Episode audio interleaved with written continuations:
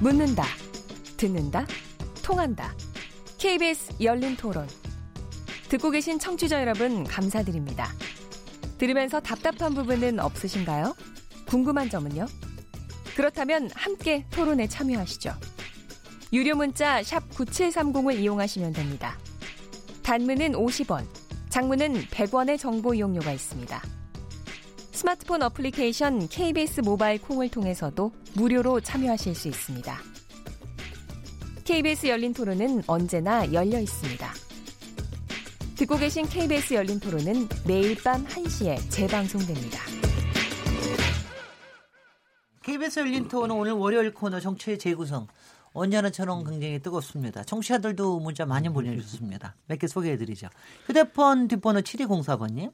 자유한국당의 의혹을 제기할 수는 있다고 봅니다. 그러나 의혹을 제기하고 사실을 밝히려면 인사청문회를 거부하고 국회 보이콧할 것이 아니라 기간 안에 절차대로 인사청문회를 진행했었어야 한다고 봅니다. 휴대폰 4867번님. 앞으로 조사를 좀 더 진행해야겠지만 정말 민주 캠프 출신을 어, 중앙선관위장으로 이거는 조금 말이 안 되네요. 성, 선관위원으로 임명한 것이라면 정치권의 인격 문제라고 봅니다. 어, 민주 캠프가 아니라 대선 캠프. 어, 휴대폰 뒷번호 2934번님. 여당은 야당 시절을 잊은 것 같고 야당은 반성 없이 사사건건 국회를 보이콧하는 버릇을 버리셔야죠. 정권 차원의 문제는 국민도 익히 알고 있으니 국회 일정은 하면서 따지시고 국회가 할 일은 하는 성숙한 모습을 보인다면 야당도 국민의 지지를 받을 텐데 이런 자유한국당 행태는 국민을 필요하기만 할 뿐입니다. 콩으로 K71105497번님. 선수는 심판이 마음에 안 든다고 운동장에서 뛰쳐나오면 퇴장감입니다. 또한 정치인들의 단식이 정치적 목적을 위해 진행되는 경우가 경우는 있으나 이렇게 희화화되는 경우는 처음 봤습니다. 공으로 오상전 아이디님 자유한국당은 이번 릴레이 단식을 통해 총선용 선명성 등을 바랬을 것 같은데 자기 발등을 찍었다고 봅니다. 이번 단식 이슈는 제대로 잡았 제대로 잡았을지 몰라도 그동안 전술적 오류가 누적되어 아쉽게도 국민에게 진정성이 잘 느껴지지 않습니다. 아, 이 부분들의 여러분들의 코멘트에 대해서는 우리 우리 여기 저 패널들의 코멘트를 듣지 않도록 하겠습니다. 가슴, 깊이 느끼고 있습니다. 예, 예. 네, 박성중 의원님 잠깐 짧게 코멘트 하셨고요. 어, 월요일 정치 재구성은 영상으로 생중계되고 있습니다. 모바일 어플리케이션 KBS의 마이K에 접속하시거나 유튜브, 페이스북에 들어가셔서 열린 KBS 열린 토론 검색하시면 저희 모습 바로 보실 수 있습니다. 많이 참여해 주십시오. 오늘 김경협 더불어민주당 의원님, 박성중 자유한국당 의원님, 이준석 바른미래당 최고위원님, 김용신 정의당 정책의장님 네 분과 함께하고 있습니다. 어, 우리 두 번째 주제는 그 이해 국회의원의 이해 충돌에 관련된 부분이다. 어, 무소속 저 손혜원 의원이 어, 목포의 투기 논란은 조금 이제 좀 여러 가지가 해, 저 해명이 되기도 하고 그러는 것 같은데 그 이후에 이해 충돌 논란이 좀 이어지고 있는데 이에 의해서 어 자유한국당 장재원 의원, 송원석 의원도 국회의원 권한을 사적 이익에 어, 사용했다. 기사가 오늘 보도됐는데 어, 이 논란을 좀 짚어보도록 하겠습니다. 먼저 손혜원 의원 논란부터 보겠습니다. 어, 지난주에 저희도 여기서 또 토론도 많이 했는데요.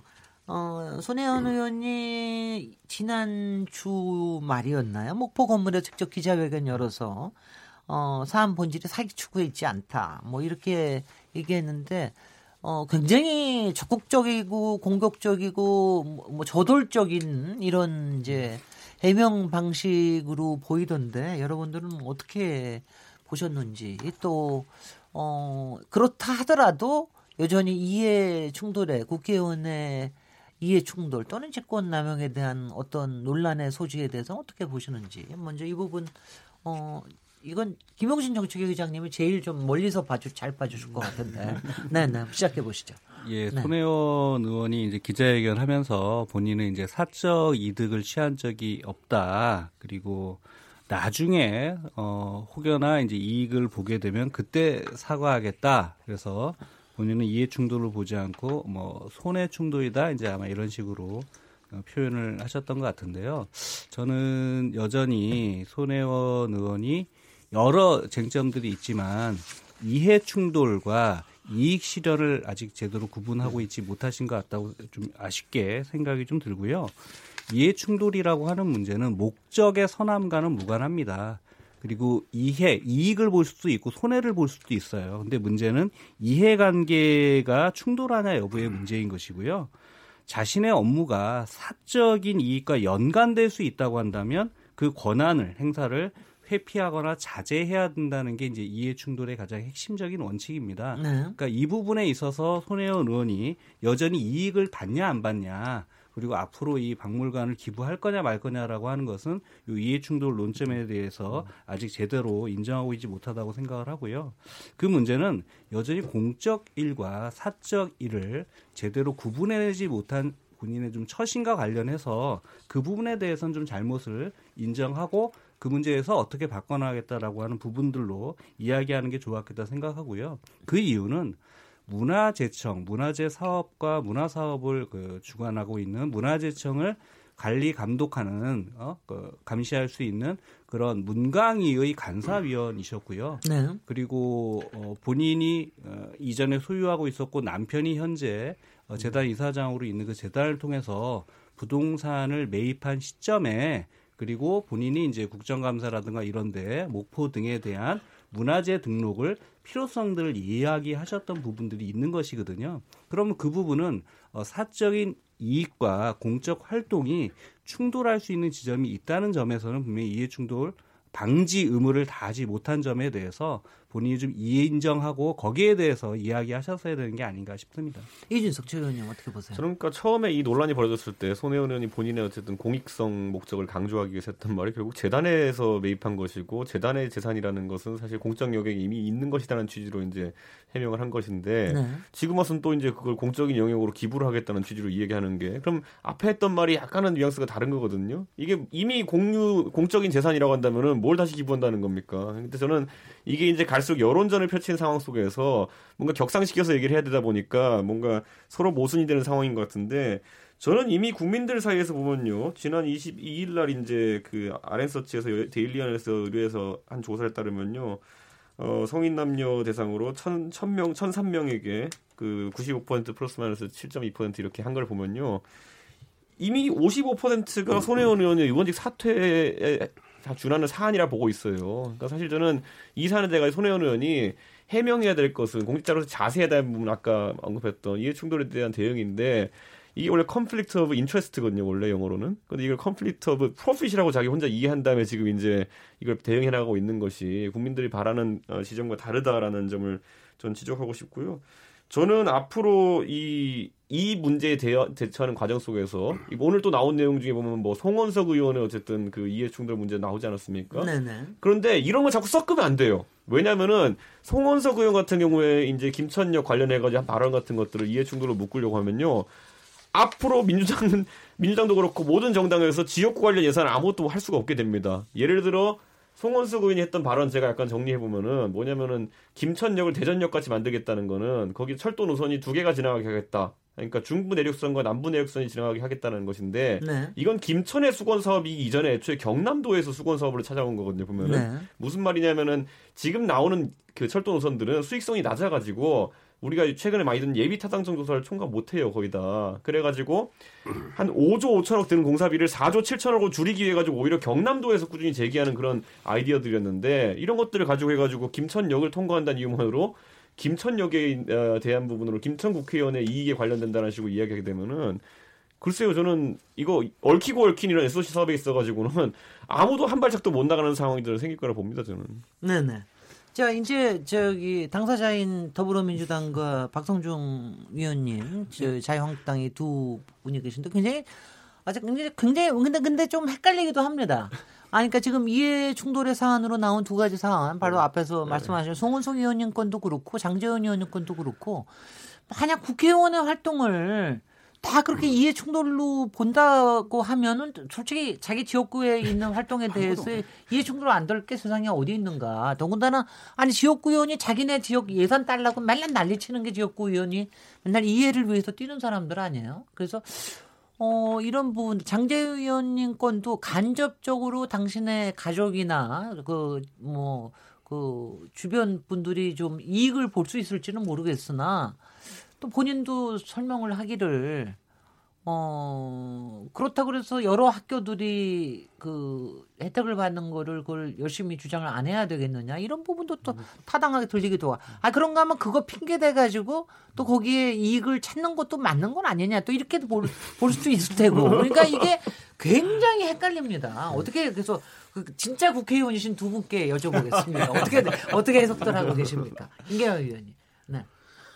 에, 우선 지금 그 송원석 의원 같은 경우에는 원래 당초의 역사가 다른 곳이었는데 에, 지금 현재 김천 역인가요? 그쪽의 역사로 지금 이제 끌어당겼죠. 김천 구미역에서 에, 김천역으로. 역사 아, 그래 구미역에서 역사 김천 구미역에서 그래서 김천 이제 역을. 네네. 그랬는데 엊그제 뵌 하필 그? 역사 앞에 본인과 가족이 소유하고 있는 부동산이 있었다더라. 네. 이거 이것이고요. 그다음에 장재훈 의원 같은 경우도 뭐 역량 강화 학교 사업을 지원하라 그랬는데 하필 집안이 운영하는 학교가 지원을 받았대더라. 이렇게 된 거지요. 근데 이제 이게 의도가 있었냐 없었냐. 결과적으로 그런데 분명히 사적인 이익을 추구한 꼴이 돼 버렸죠. 이거는 결과적으로는 추구했다고요? 추구 아, 해고했다. 아니, 안 했죠. 본인이 결과적으로 사적인. 이익을 남기게 된 거죠. 이것은 아니죠. 일단 역사를 확장하는 과정에서도 그렇고 일단 예산 지원을 아이고, 학교에 하는 과정도 역시 어이구, 어이구. 하게끔 했기 때문에 아직 예산 지원 안 됐습니다. 이것은 이것은 예? 안 됐습니다. 아 근데 뭐 그 지원을 와, 전혀 걸로 아니- 결정이 나 있다면서요? 아닙니다. 전혀 아닙니다. 그래요? 전혀 아닙니다. 그런데 아무튼 그 과정에 근데 그건 한번 좀 확인을 한번 해보고요. 제가 그- 제가 네, 말씀드린 그다음에 제가 확인을 한번 해보고요. 근데 제가 문제는 말씀드리면. 이런 정도의 사실은 이 정도면 굉장히 부동산 가치 상승으로 인한 확실한 이익. 그다음에 만약에 이것으로 인해서 학교가 예산을 지원을 받는다면은 그 예산 지원으로 인한 확실한 이익이 있는 건데 과연 의원이 본인의 가족 내지는 집안의 일과 직접적으로 연관이 돼 있는 이 사안에 대해서 공적인 활동이라는 이름으로 하는 게 맞느냐? 저는 우선 그게 문제가 될 것 같고요. 오히려 거기에 비하면은 손혜원 의원의 이 문제는 본인이 옛날부터 어느 지자체든지 박물관을 지어주면은 자기가 소장하고 있는 수십억 대의 문화유산을 기부하겠다라는 의사를 계속 밝혀왔어요. 그래서 박물관을 좀 지어다오. 여기저기. 그러면 내가 이거 다 줄게. 이렇게 밝혀왔는데 사실 지어준 데가 없었죠. 그래서 그러다 보니까 아, 이건 이번에 그러면 내가 이거 차라리 지어가지고 내가 이거 사회환원 시킬게. 이런 취지로 해서 목포 그 이 원도심 뒷골목 버려진 폐허의 땅을 이렇게 해서 300여 평 매입을 해서 여기다 박물관을 지어서 자기 소장품을 여기다 넣어서 사회 환원 시키겠다라고 하는 취지를 가지고 했고 이것으로 인해서 본인이 가지고 있는 가지고 있는 사적인 이익이라고 하는 건 없습니다, 사실은. 사적인 이익이 발생을 해야 충돌이든지 말든지 일어나는 건데 이것에 비하면은 아까 장재원 의원이나 그다음에 송원석 의원 건에 비교해서 한번 보세요. 어떤 게 과연 더 이해 충돌에 가까운지. 그러니까 이렇게 비교를 해놓고 봐야지. 네. 에, 너무 알겠습니다. 일방적으로 매도해서도 안 된다. 김경영 예, 의원님 제가- 해석은 여기서 예, 끝냈고요. 이제 박성종. 의원님. 네. 우리 김기현 위원님 말씀을 들으니까 참 해석이 참 희- 희한하게 해석을 하는 경우도 있구나 하는 걸 느끼게 됐습니다. 아, 이미 언론에 그렇게 다 보도됐어요. 아닙니다. 네. 손혜원 의원과 장재원 그 송원석 의원은 전혀 다르기다. 물 하나의 일종의 물타기다 이런 말씀을 우선 결론부터 말씀드리고요. 손혜원 의원 건은 뭐 여러 가지 변명을 하고 여러 가지 그 있지만은 손바닥으로 하늘을 갈 수 없다. 저는 결론을 그렇게 말씀드리고 싶습니다. 본인이 문화재 지구를 지정해서 본인 첫 건이라 25건의 부동산을 매입했습니다. 그러면 이것은 복부인에 불과합니다. 잠깐 본인이 네, 문화재 지구 아, 지정한 그- 게 아닙니다. 아야, 아, 물론- 그 팩트가 아니, 틀렸어요. 아, 그렇겠네. 예, 내가 그렇지 않습니다. 그건. 아니, 문화재 지구 지정을 어떻게 본인이 합니까? 일단- 본인이 아니다고요. 일단 본인하고 첫건이 부동산을 의견을 끝까지 다 듣고 이야기하세요. 얘기를 하도록 하겠습니다. 문화재 지구 네네. 지정을 어떻게 국회의원이 합니까? 그래 무식합니까? 그 일단은 본인과 측근들이 나도 국천, 구청장을 하고 국회의원 하지만은 우리 지역에 재건축도 많고 여러 가지 많습니다. 일체가지 하지 일체 거하지 않습니다. 국회의원이 되면 공적인 그걸 해치켜야죠. 그런 관점에서 말씀드리고 싶고 그런데 아시면서 잠깐요. 본인이 지정했다고 그렇게 얘기를 하면 잠깐만요. 있죠. 그러니까 얘기를 그렇게 하지 말았어야죠. 어허. 그건 그건 말을 실수하신 겁니다. 왜, 왜 왜, 왜 본인이 하- 지정해서 그렇게 얘기를 하세요? 본인이 지정해서 본인이 아닌 건 아닌 거죠. 25건의 부동산을 했다고 그랬지 내가. 그 다음 두 네네. 번째 본인이 예, 예. 문화재 지구를 지정한 다음에 부동산을 예산을 투자했다고 이렇게 아이고, 말씀하셨어요. 어, 네, 저, 그래, 저기. 예, 예. 두 번- 다시 다시 시작하겠습니다. 본인이 얘기를 그렇게 해놓고. 네, 네. 가만히 위원님 계세요. 조금 예, 진정하시고요. 예, 예, 뭐, 네, 네. 그리고 네. 누구한테 무식하니 이런, 이런 표현을 쓰면 되겠어요. 아, 예, 예. 사과하세요. 이게 예, 뭐예요? 그게? 예, 사과할게요. 예, 네네. 예. 그, 그 말씀에 대해서 네, 무식, 사과할게요. 무식, 예. 무- 그, 그 말씀 사과를 두, 번, 하셨습니다. 두, 번째, 두. 번째 이야기하고 싶은 것은 네. 진짜 본인은 어느 정도 뭐 여기서 손- 손해만 받고 여러 가지 해서 앞으로 기부할 것이니까 공익을 위해서 기부할 것이니까 이런 여러 가지 좋은 말을 했어요. 물론 그런 내로도 선한 의도를 충분히 받아들입니다. 만약 그런 의도가 있었다면 사전에 목포시라든지 이런 데 그런 절차가 있어야죠. 이제 문제가 터지니까 이제 와서 기정한다, 기부한다. 이것은 선의를 믿을 수가 없습니다. 그리고 이 땅 산 거에 대한 부분도 정여 남동생에 대한 남동생 전혀 다른 말을 하고 있습니다. 조카는 전혀 몰랐다고 이야기하고 있습니다. SNS 통해서 처음에는 그런 관점이면 이거는 차명 소유다. 이런 관점에서 본다면은 상당히 사익 추구와 뭐 아니라고 하니까 내가 100% 50%만 믿겠습니다. 배제할 수는 없다. 이런 말씀을 드리면서 아까 뭐 우리 그 김용신 의장님도 이야기를 했습니다만은 이분이 전반적으로 이해, 충돌의 의미를 전혀 모르고 있다. 손실이 됐든 이익이 됐든 본인의 직권을 이용해서의 이해관계가 된다면 충분히 이해 충돌의 소지가 있는데 그것을 아니라고 일을, 일을 하니까 참 답답하다 이런 말씀을 드리면서 이제 우리 그 송원석 의원하고 장재원 의원 걸 좀 말씀을 드리고 예, 예. 싶습니다. 송원석 의원 그 건물건은 송원석 의원이 된지 국회의원 된 지 얼마 되질 않습니다. 뭐, 저- 보궐선거를 통해서 됐습니다. 아, 그러면 예, 예. 초선, 초선이십니까? 초선이고 보궐선거 최근에 그러니까요. 됐습니다. 네. 최근에 됐습니다. 네. 그리고 이 건물은 뭐 예를 들어서 우리 손혜원 의원 같이 2년 전에 그 지구 지정해가지고 그 사이에 매입한 것도 아니고 40년 전에 부모가 송원석 의원하고 부모하고 동생하고 3인 공동명의로 돼 있는 겁니다. 그리고 이 국가 철도망 기본 계획에서 전체가 확정돼 가지고 이 근처에 있었다는 것이지 네. 본인이 거기에 압력을 내서 이미 국가 철도망 기본 계획에 확정이 돼 있는 사안입니다. 예. 그런 관점이고 그다음 그 이전에 혹시 한 50년 전에 보면은 김삼 김포고 삼천포 김삼선이라고 있었습니다.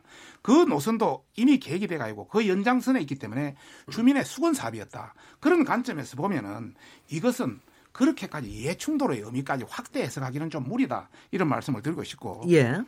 그다음에 장재원 의원 같은 경우도 장재원 의원의 뭐 부모라든지 이제 가족들이 대학이라든지 전문 대학, 뭐 중학교, 고등학교, 중학교 뭐 유치원까지 내 있는 걸로 알고 있습니다. 동소대 예, 거죠. 예. 네. 그런데 이 영양 관련 그 제, 어, 예산 지원 관련해서 기재부만 반대했지 교육부도 동의를 했고 교육위원회도 동의를 했고 그 해당 그 저 부산 관련 그다음에 민평당의 뭐 정모 의원이라든지 또 정의당의 김모 의원이라든지 이런 분들 다 동의한 사항입니다. 예를 들어서 기재부만 동의를 안 했기 때문에 전체적으로 이건 해야 되지 않냐 논리를 이야기한 것이고 예. 그다음에 다시 한번 말씀드리 최종적으로 이야기하면 그게는 예산을 줘도 30개 대학이 경쟁해서 그걸 따라가야 됩니다. 아직 동의대가 확, 이, 이, 이, 이 대학이 확정된 것도 아니고 네. 이런 관점에서 아직 이익 실현이 어떤 거기에 대한 가능성은 있을 뿐이지 네 네. 그런 건 아니다 이런 말씀을 그러니까 자, 드리고 이게 예, 제가- 여기 여기에서 이제 얘기하시고요. 이제 차근차근 예, 예, 차근차근 김영신 의장님, 네. 이- 이준석 최고위원님. 네. 그 지금 손혜원 의원도 그렇고 장재원 의원도 그렇고 이해충돌 부분에 대해서 너무 이제 기준들을 좀 자의적으로 갖다 대시면 안 된다고 저는 생각하고요. 일단 두 분 다 이해충돌을 방지할 의무를 지키지 않았다. 다만 현재 실정법상 그러니까 공직자윤리법상에 이해충돌을 방지할 의무가 공직자에게 부여되어 있지만 이게 훈시 조항입니다. 글쎄 말이죠. 그래서 이게. 처벌 조항이 아니기 때문에 음. 정치적 지금 책임, 도의적 책임을 묻고 있을 뿐이에요. 그리고 두 번째는 김영란법이 2015년에 제정될 때 사실 원안에는 부, 그 부정 청탁과 함께 이해 충돌 방지가 핵심 조항이었는데 이게 이제 모호하다는 이유로 어, 기준을 정확히 못 잡는다는 이유로 이거를 빼서 지금 처벌 규정이 없기 때문에 이것을 규율하거나 지금 이제 처벌할 수 있는 규정이 없는 상태여서 제도적으로 보완이 필요하다는 걸 전제로 말씀을 드리겠는데요. 저는 장재원 의원에 대해서 우리 박성준 의원님이 얘기했던 부분은 저는 이해하기 좀 어려워요. 이게 어떤 문제냐면 작년도 9월에 교육부가 대학을 그 평가 진단합니다. 해서 이제 두 가지 부류로 나누거든요. 어에서 자율 개선 대학을 한 이제 상위 64% 정도 네. 그래서 한 어, 100몇 개, 130개 정도는 그렇게 정하고요. 대략 30여 개는 이제 역량 강화 대학으로 지정을 해요. 그러면 역량 강화 대학으로 지정이 되면 어떤 문제가 생기냐면 정원을 한 10%로 감원을 권고받게 되고요. 재정 지원도 받을 수도 있고 못 받을 수도 있어요. 네. 그러니까 요게 이제 9월 3일 날 교육부가 이걸 발표합니다. 그랬더니 9월 5일 날 당시에 장재원 의원은 법사위 위원이에요. 교육 담당 의원이 아니시죠. 다만 예결위 간사였기 때문에 결산 소위에서 뭐라고 얘기하냐면 교육부의 그러한 진단이 어떠한 후폭풍을 감당할지 그 대학들에게 어떠한 영향을 미칠지 어, 어, 평가가 제대로 된 거냐면서 버럭 화를 내요. 네. 그래서 교육부 그 담당자한테 너 외눈박이냐, 어? 또는 이해가 안 되냐, 머리가 나쁘냐, 공부해라 막 이런 식으로 사실 막말까지 해 가면서 그 진단에 대해서 자기는 동의할 수 없다. 또는 네. 그렇게 발표된 게 문제가 있다고 얘기를 하셨던 거고요. 네. 두 번째는 작년에 이분이 이제 예결위 간사이셨잖아요. 지금 얘기했던 부분들이 어떤 문제가 생기냐면요. 68억이 아까 얘기되었던 자율 개선 대학에 가야 될 재정이요. 역량 강화로 지정돼 있는 대학에 68억을 빼서 다른 대학 12개 대학으로 나눠주는 겁니다. 그래서 결과적으로 약 어, 5억 6천만 원씩 지금 동서대를 포함해서 올해 지금 그 교육부가 그걸 반영해가지고 계획을 수정했어요. 이미 네. 교육부 내부에서 방침을 수정했고요. 네. 그래서 5억 7천만 원씩 지금 동서대에 지원하기로 되어 있는데 이게 다른 대학에 갈 것을 뺏어서 거기다 갖다 준 거기 때문에 음. 저는 이건 충분히 이해 충돌 방지를 넘어서 굉장히 문제가 있는 거다라고 생각하고 네. 부친이 설립자고 모친이 지금 이사장이셔요. 형님이 그 총장이시고 그 대학에 대해서 그렇게 찍어가지고 교육부 관료들에게 막말하고 예산 반영을 어? 요구한 부분들은 이건 명백한 이해충돌 방지 조항을 위배한 거다 이렇게 봐야 됩니다. 근데 네네. 사실 뭐 예결위원으로서 활동했던 장재원 의원의 이력이기 때문에 예결위원이 안 건드리는 예산이 사실 없다고 봐야 되기 때문에 그 조항도 어떻게 다룰 것이냐 저는 봐야 된다 보고요. 아까 손혜원 의원 관련 얘기 나와가지고 저는 이거는 어 이제 무소속으로 가서 이제 앉아 계시니까 뭐 누구에게 해명을 요구할 수도 없는 그런 상황이 돼버렸지만은 지금 전혀 그 부동산 관련해서도 아직 해명이 완료되지 않은 게 예를 들어 지금 나전 측이 박물관을 갖고 오고 또 기부한다는 얘기에 대해서 저는 한 가지 이해 안 가는 게 뭐냐면은 목포가 나전 측이랑 무슨 상관이 있습니까 애초에?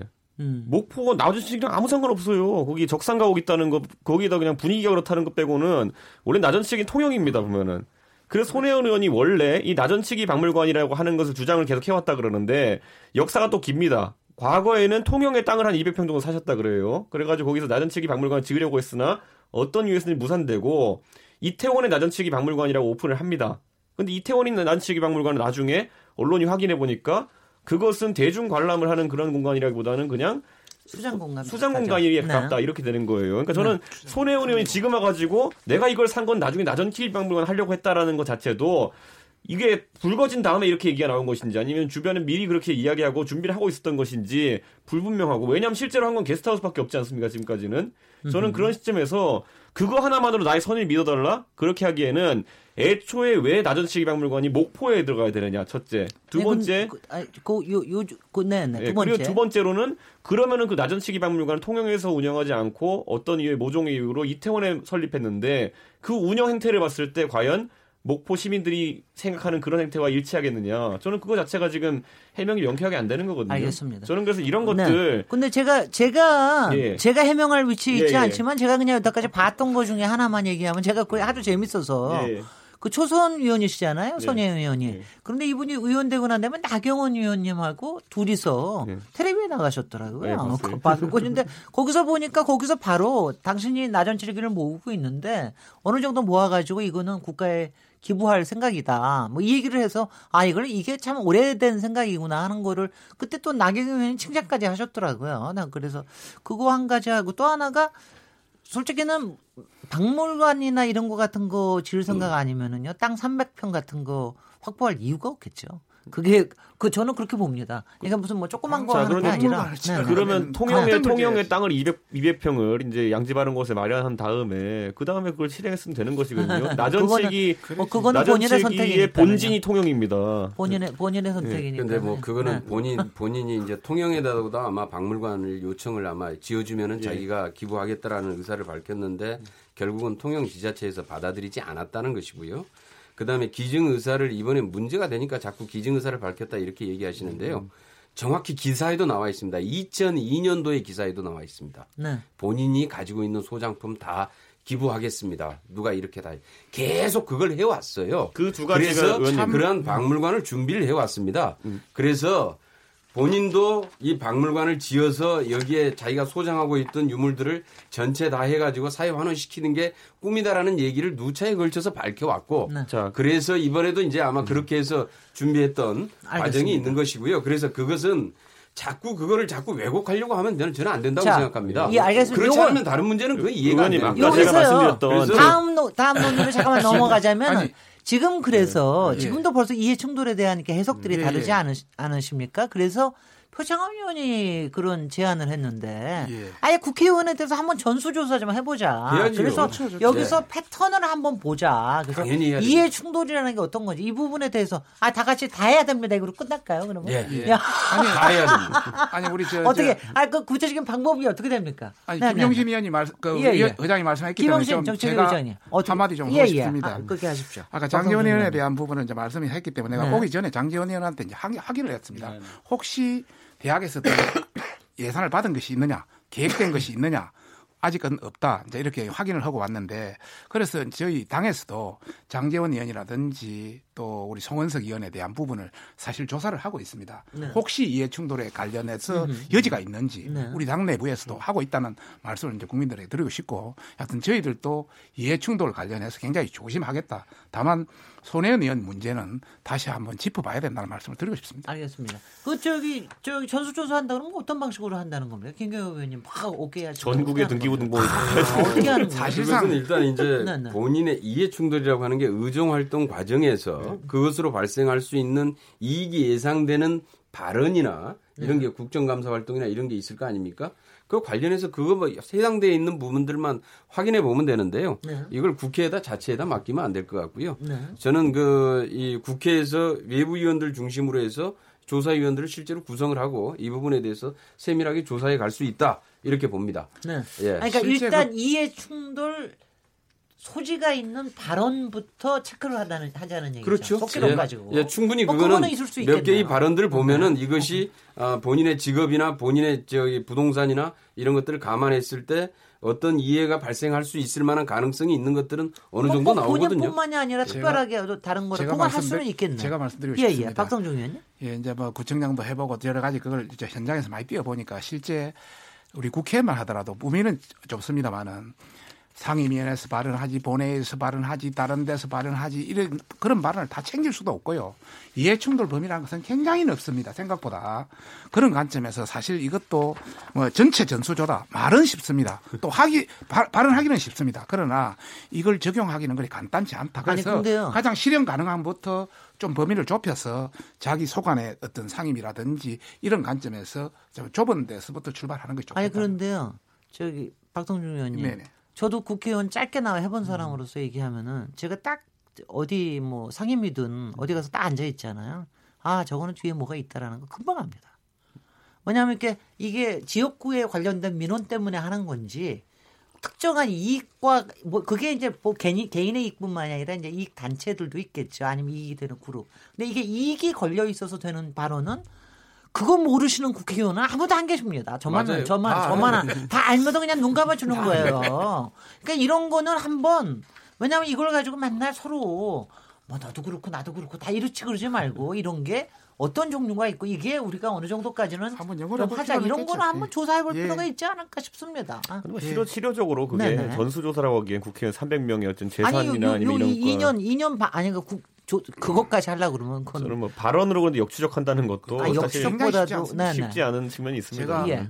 제가 저 이번에 아마 저기 손혜원 의원에 관련돼서는 조사하면서 당연히 그걸 조사하지 않겠어요? 음. 뭐 지정일을 하는 거라든가 이런 거 같은 거 발언 같은 거다 근데 속기록 다. 봤을 겁니다. 네. 지금 이제 국정감사에서 기본 이야기하는 그런 이제 의원들의 발언과 그다음에 예결위에서 발언하는 것들 특히 이제 물론 소소히 가면 우리가 확인할 수는 없지만 예결위 전체 회의라든가 예결위 개수종 회의라든가 결산 소위라든가 이런 데서 이야기한 부분들이 기본적으로 다른 의원들도 눈치를 챌 수도 있고요. 네. 거기 나와 있는 정부 사람들은 기본적으로 아 저거 좀 과하게 얘기하네 음. 이상하다라고 하는 부분들을 캐치할 수 있는 어, 충분히 그런 게 있기 때문에 제가 봤을 땐 최소한 국정감사 그리고 예산 관련된 예결위 활동만 기본적으로 우선 확인하더라도 상당 부분 이해 충돌의 발생 가능성이 높은 부분들이 어떤 부분인지 저는 충분히 확인할 수 있다라고 생각하고요. 네네. 이 부분부터 시작하면 될 거라고 봅니다. 알겠습니다. 요- 이 얘기는 여기서 끝내도록 하고요. 이것도 국회 발전을 위해서는 또 우리나라에서의 공직자나 공인의 처신에 관련된 이런 좀 어, 정의를 좀 높이는다는 관점에서 상당히 필요한 일 같지 않, 같다고 생각이 듭니다. 잠시 쉬었다가 토론 이어가도록 하겠습니다. 지금 여러분께서는 KBS 열린 토론 시민 김진애와 함께 하고 계십니다. 토론. 듣기만 하면 답답하시죠? 유료 문자 9730으로 문자 보내시면 토론에 참여하실 수 있습니다. 짧은 문자는 50원, 긴 문자는 100원의 정보 이용료가 있습니다. 스마트폰 어플리케이션 모바일 콩을 통해서도 무료로 참여하실 수 있습니다. KBS 열린 토론은 당신을 향해 언제나 열려 있습니다. KBS 열린 토론 오늘 월요일 정치의 재구성하고 있는데요. 몇 개 청취자 문자 보- 소개해드리겠습니다. 콩으로 하준서님. 장재원 자유한국당 의원은 단순히 대학 발전 차원이 아니라 특정 집단의 이익 실현이 공익처럼 포장되니 심각한 겁니다. 콩으로 이주유님. 손혜원 의원은 백보를 양보하더라 공직에 있는 사람으로서 오해받을 처신을 한 것은 분명합니다. 일이 터져서 그렇지 장래 발생할 이익도 이익으로 봐야 하는 것 아닙니까? 콩으로 이응 비읍 이응 아이디님. 자유한국당 송원석 의원과 장재원 사안과 손혜 의원권을 똑같이 봐야지 왜 달리 분석해야 한다고 얘기하는지 이해가 안 됩니다. 오히려 손 의원은 자기 돈 들여서 험지에 쏟아 부은 건 아닌가요? 네, 이- 이런 여러 의견이 있었습니다.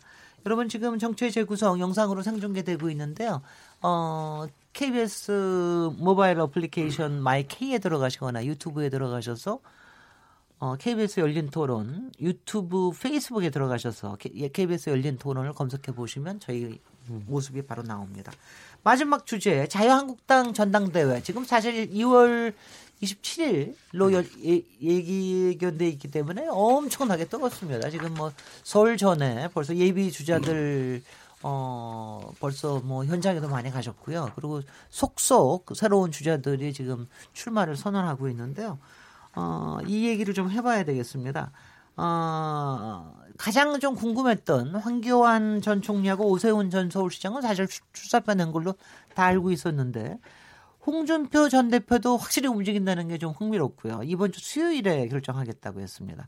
전당대회 지금 거론되는 출마자가 한 10여 명이 되는데 어떤 구도로 전개가 될지 어, 일단은 좀 10명이 다 뛰게 될지 어떻게 될지 자 이건 자유한국당 의원이 네. 어떻게 보십니까? 예. 네. 저희들이 97년도 이런 똑같은 당대표 선거가 있었는데 그때 9명이 나와서 그랬어요. 선거를 했었습니다. 어, 네네. 실제로 지- 나왔어요? 어, 나왔습니다. 네. 이번에는 지금 저희들이 예상이라 12명 정도가 지금 예상을 하고 있는데 그 중에는 최고인으로 갈 분도 뭐 물론 있을 겁니다. 있겠죠. 예, 그런데 한 12명 정도로 지금 해서 뭐 전직 총리부터 전직 당 대표부터 광역단체장 3인 뭐 이렇게 해서 굉장히 많은 것 같고요. 지난번 보니까 민주당에서는 8명이 나와서 대표 그걸 하더라고요. 경선을 하던데. 네, 커트를 했죠. 예. 커트를 했죠. 세명 네네. 커트를 땄습니다. 여기도 커트 하나요? 여기 여기는 일단 아직 그는 정해지지는 않았습니다. 전반적으로 커트 해야 되지 않겠습니까? 다섯 명 정도. 네. 그래서 국민들의 관심이 상당히 뜨거워지고 저희들은 상당히 어, 뭐 당의 활기는 어, 불어들고 있다 네. 그런 관점을 좀 이렇게 긍정적으로 평가하고 있고요. 최근에 그 리얼미터 조사에서 보면은 1월 25일자인데 민주당이 38.7% 한국당이 26.7%한 12% 정도에 접근해 있고 또 다른 여- 여론조사 공정이라는 여론조사에서 1월 25일 똑같이 있었습니다. 네. 그게 보면 한국당이 29.3, 민주당이 27.7로 완전히 역전되는 사안도 있다. 네. 그런 관점에서 새로운 모멘텀이 될 수 있다. 이제 이런 차원을 말씀드리고요. 네. 전반적으로 지금 뭐 11용이 나와서 한다지만은 결과적으로 뭐 3 내지 4인 정도가 각축전을 벌이지 않겠느냐. 저희들은 그렇게 보고 3 있습니다. 내지 4인도요. 그렇게 좁혀 들어갈 거다. 네네. 꼭 커트를 하지 않더라도요. 네네. 그러니까 좀 이렇게- 황홍오, 네? 황홍오 이렇게 나오는. 아, 그네 명이라고 그러시는데 한 명은 한 명은? 여유를 여유를 누군간 있겠지 뭐 이런. 네네. 어떻게 보고 계세요 이준석 최고위원께서는? 어, 아마 저는요. 가, 장뭐 바른미래당은 예의 주시하고 아시고 계실 거 아니에요? 근데 저는 이제 그 이 선거에서 보면은 지금 이제 구도가 아까 말했던 황홍호 이렇게 세 명의 이제 3파전으로 이제 굳어져가는 분위기다. 저는 이렇게 보고요. 다만 이제 뭐 김병준 위원장 같은 분들 나올 것처럼 하다가 이제 사실 불출마 선언을 네, 네, 했잖아요. 그렇습니다. 그 전날까지 전부 다 나오는 선언할 거라고 예측하고 있었는데 그렇게 마음을 급격히 바꿨다는 것 자체가 또는 그렇게 선택했다는 것 자체가 이미 그 3파전이 굳어졌다는 것들은 이제 방증하는 것이 아닌가라는 생각이 들고요. 저는 지금 시점에서 사실 그 이 세 분 같은 경우에는 셋다 결국은 대선 꿈이 있는 분들이라는 생각을 저는 합니다. 네. 그래서 이번 선거에서 빠질 수가 없는 것이 이분들이 대선 출마에 꿈이 있다고 한다면은 우선 이번에 되든 안 되든지 간에 최소 2등 플러스 출석분 한번 써봐야 됩니다. 네. 그러니까 당내에서 나를 지지하는 인물들이 어떤 인물인지를 매우 명확하게 줄을 세워봐야지 다음번에 대선이라는 더 큰 판에 내 돈과 시간과 모든 걸 쏟아부어 뛰어볼 수 있을지를 가름할 수 있는 거거든요. 그렇기 때문에 저는 이번 선거에서 누가 이기는 게와 별개로 아까 말했듯이 2등 싸움도 치열할 것이다. 저는 네. 생각하는 게 사실 2등 싸움이라고 하면은 당내 대한 세력의 존재감이 인정받을 수 있겠지만은 과거에 서울시장 선거도 보면은 어, 뭐 2등 싸움이 굉장히 치열하지 않았습니까? 보면은 네. 그런 거 비슷한 양상이 지금 어, 전개될 것으로 보이고요. 저는 의외로 처음에 생각했던 건 다르게 제가 밖에 지켜봤던 건 다르게 친박 대 비박 구도는 형성이 잘 안 되는 것 같다 지금 상황에서는 음흠. 그렇기 때문에 지금 이제 황교안 총리 같은 경우에는 본인이 이제 새로운 인물이라는 이미지를 부각시키려고 하는 것 같고요 상대적으로 정당에서는 새로운 인물이라는 걸 부각시키고 싶은 것 같고 제가 봤을 때는 이제 오세훈 시장 같은 경우에는 본인의 공백끼리 이제 설명해야 되는 부분들이 있습니다. 그런데 그것을 한 번에 뛰어넘으려다가 이번에 뭐 핵개발 같은 것이 나와가지고 뭐 네. 관심은 좀 끌었지만은 너무 가- 그 갭이 크다 보니까 사람들이 좀 적응하지 못하는 감이 있고 그에 반해 또 이제 홍준표 대표 같은 경우에는 뭔가 이분이 대표를 벌써 두 번 했거든요. 그 대선 후보도 하고 근데 중간에 계속 이제 사퇴하는 그 불운을 겪었기 때문에 본인이 선거를 계속 치르면서 총선 이런 거 지방선거 그리고 자기 대선까지 치르면서 결국 약간 좀 당 선거 승리를 이끌기는 어려운 약간 패배 아이콘 같이 돼버린 그런 이미지 자체를 어떻게 치유할 것이냐 네. 거기에 대한 개인적인 고민이 있는 걸로 지금 이세명 각각이 이제 보입니다 저는. 네. 아유, 그 완전히 정치 평론가처럼 해석을.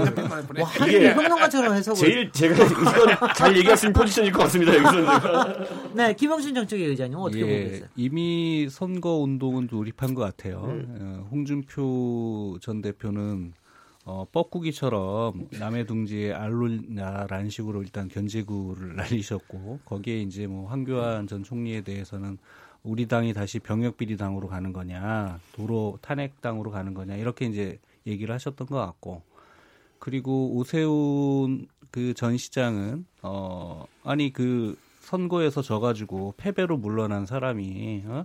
다시 그 첫 번째로 치러진 전당대회 나온다는 게 이해하기 어렵다 이제 이렇게 또 견제구를 날린 것 같은데요. 어 결론은 어쨌든 탄핵 때 넌 뭐 했냐 이제 이 얘기를 계속 던지고 있는 거고 오세훈 시장에게는 결국 어, 학교 급식 문제와 관련해서 아이들 급식 문제와 관련해서 네 좋게 얘기하면 주관 또 나쁘게 얘기하면 네 이제 어, 뭐 욕심. 그거 욕심 채우다가 당을 어렵게 하지 않았냐 이 얘기를 계속 하고 있는 거라고 생각하고 홍준표 전 대표에게는 결국 선거 참패의 책임에 대해서 서로들 이제 계속적으로 논란을 가져갈 거라고 생각하고 이게 조금 더 심해지면 이게 어, 내부에 좀 총질이 좀 더 세지는 거 아니냐 이제 이런 얘기가 나올 것 같고요.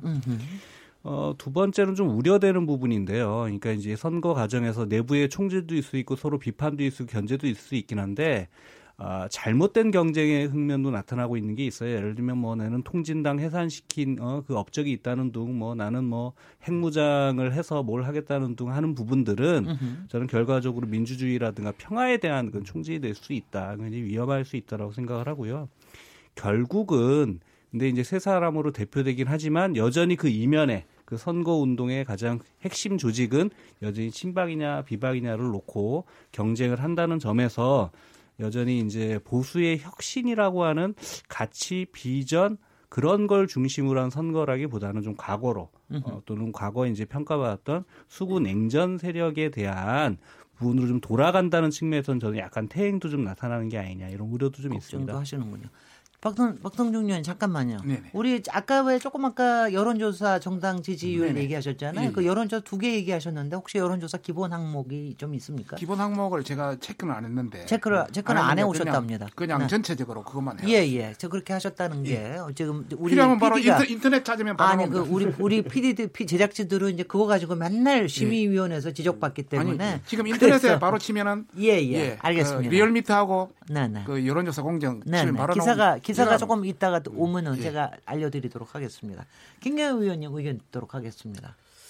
예, 자유한국당의 뭐 전당대 남의 당의 전당대회에 대해서 이래라 저래라 할 입장은 아닙니다만은 나오는 얘기들을 보면 좀 상당히 우려스러운 면들이 있습니다.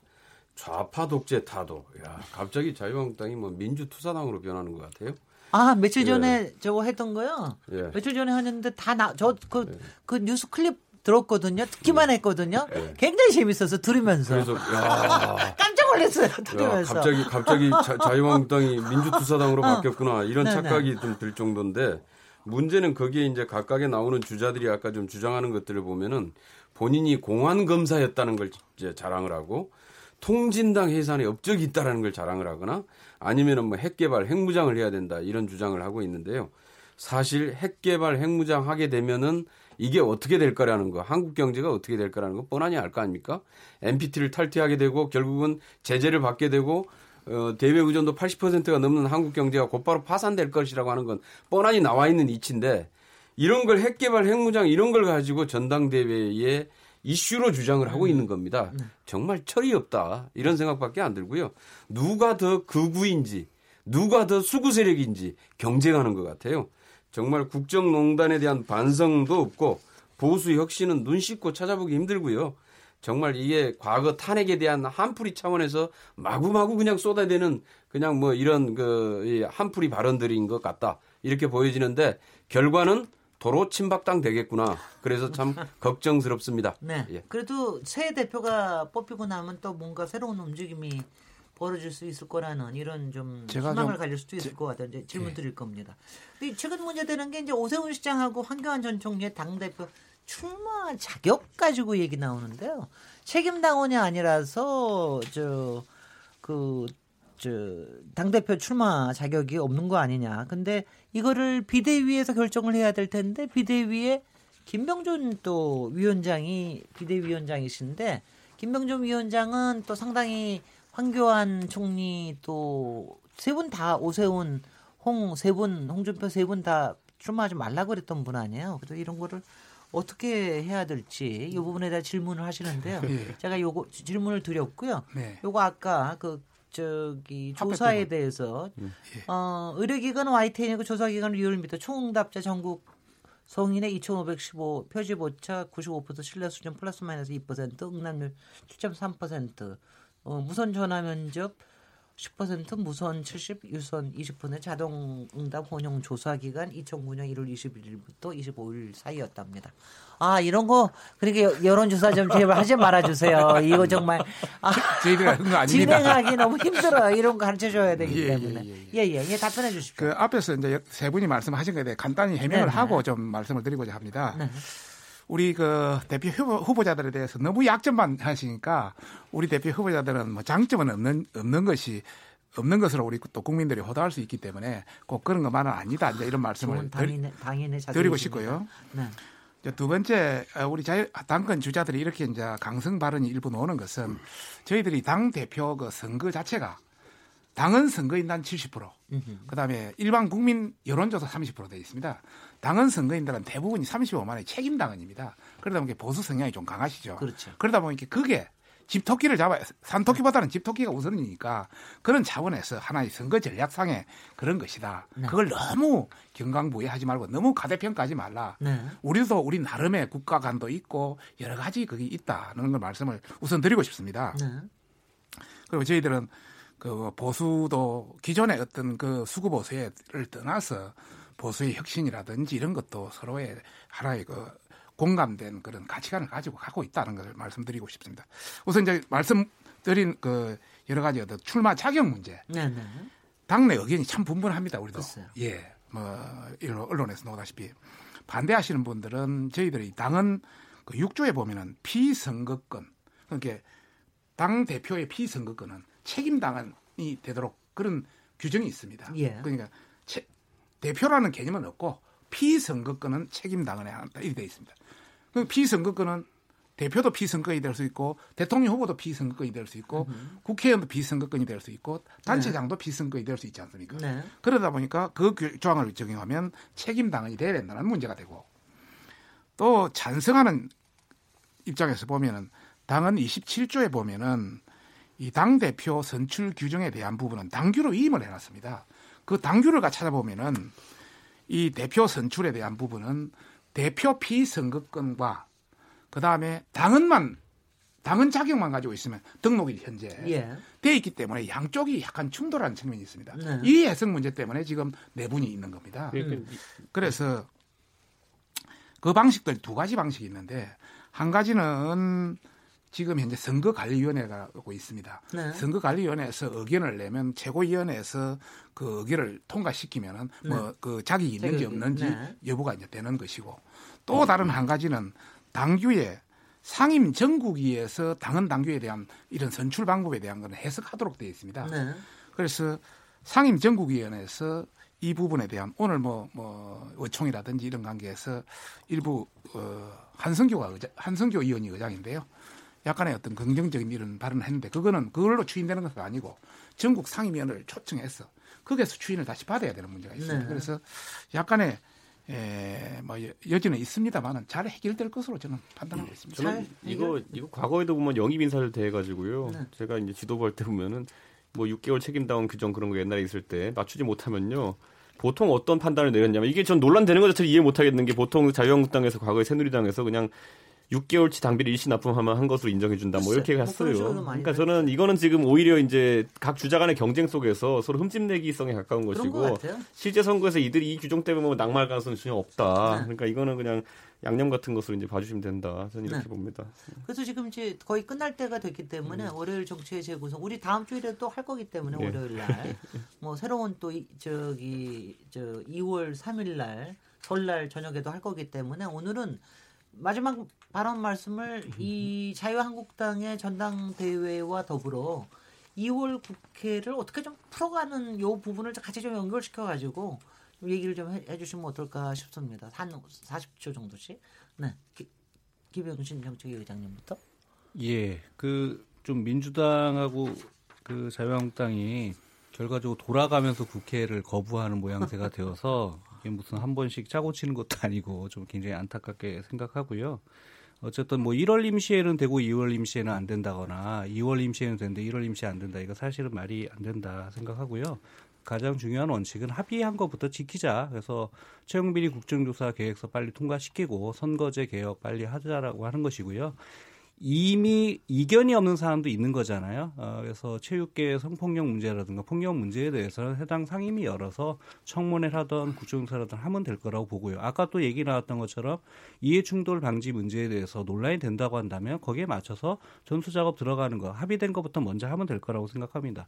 그리고 합의가 가능한 거를 하고 나면 해야 될 일을 해야죠. 그래서 원래 하기로 했던 이제 뭐 어, 전체는 아니더라도 법관 탄핵 문제라든가 사립 유치원 비리 근절 문제라든가 공수처 국정원 개혁 문제라든가 재벌 개혁, 공정 경제 관련된 법안들은 2월 임시에 열어서 더 이상 늦추지 말고 빨리 처리해야 된다 이렇게 생각합니다. 아, 예. 좀 조금씩 짧게 해 주십시오. 김경엽 위원님.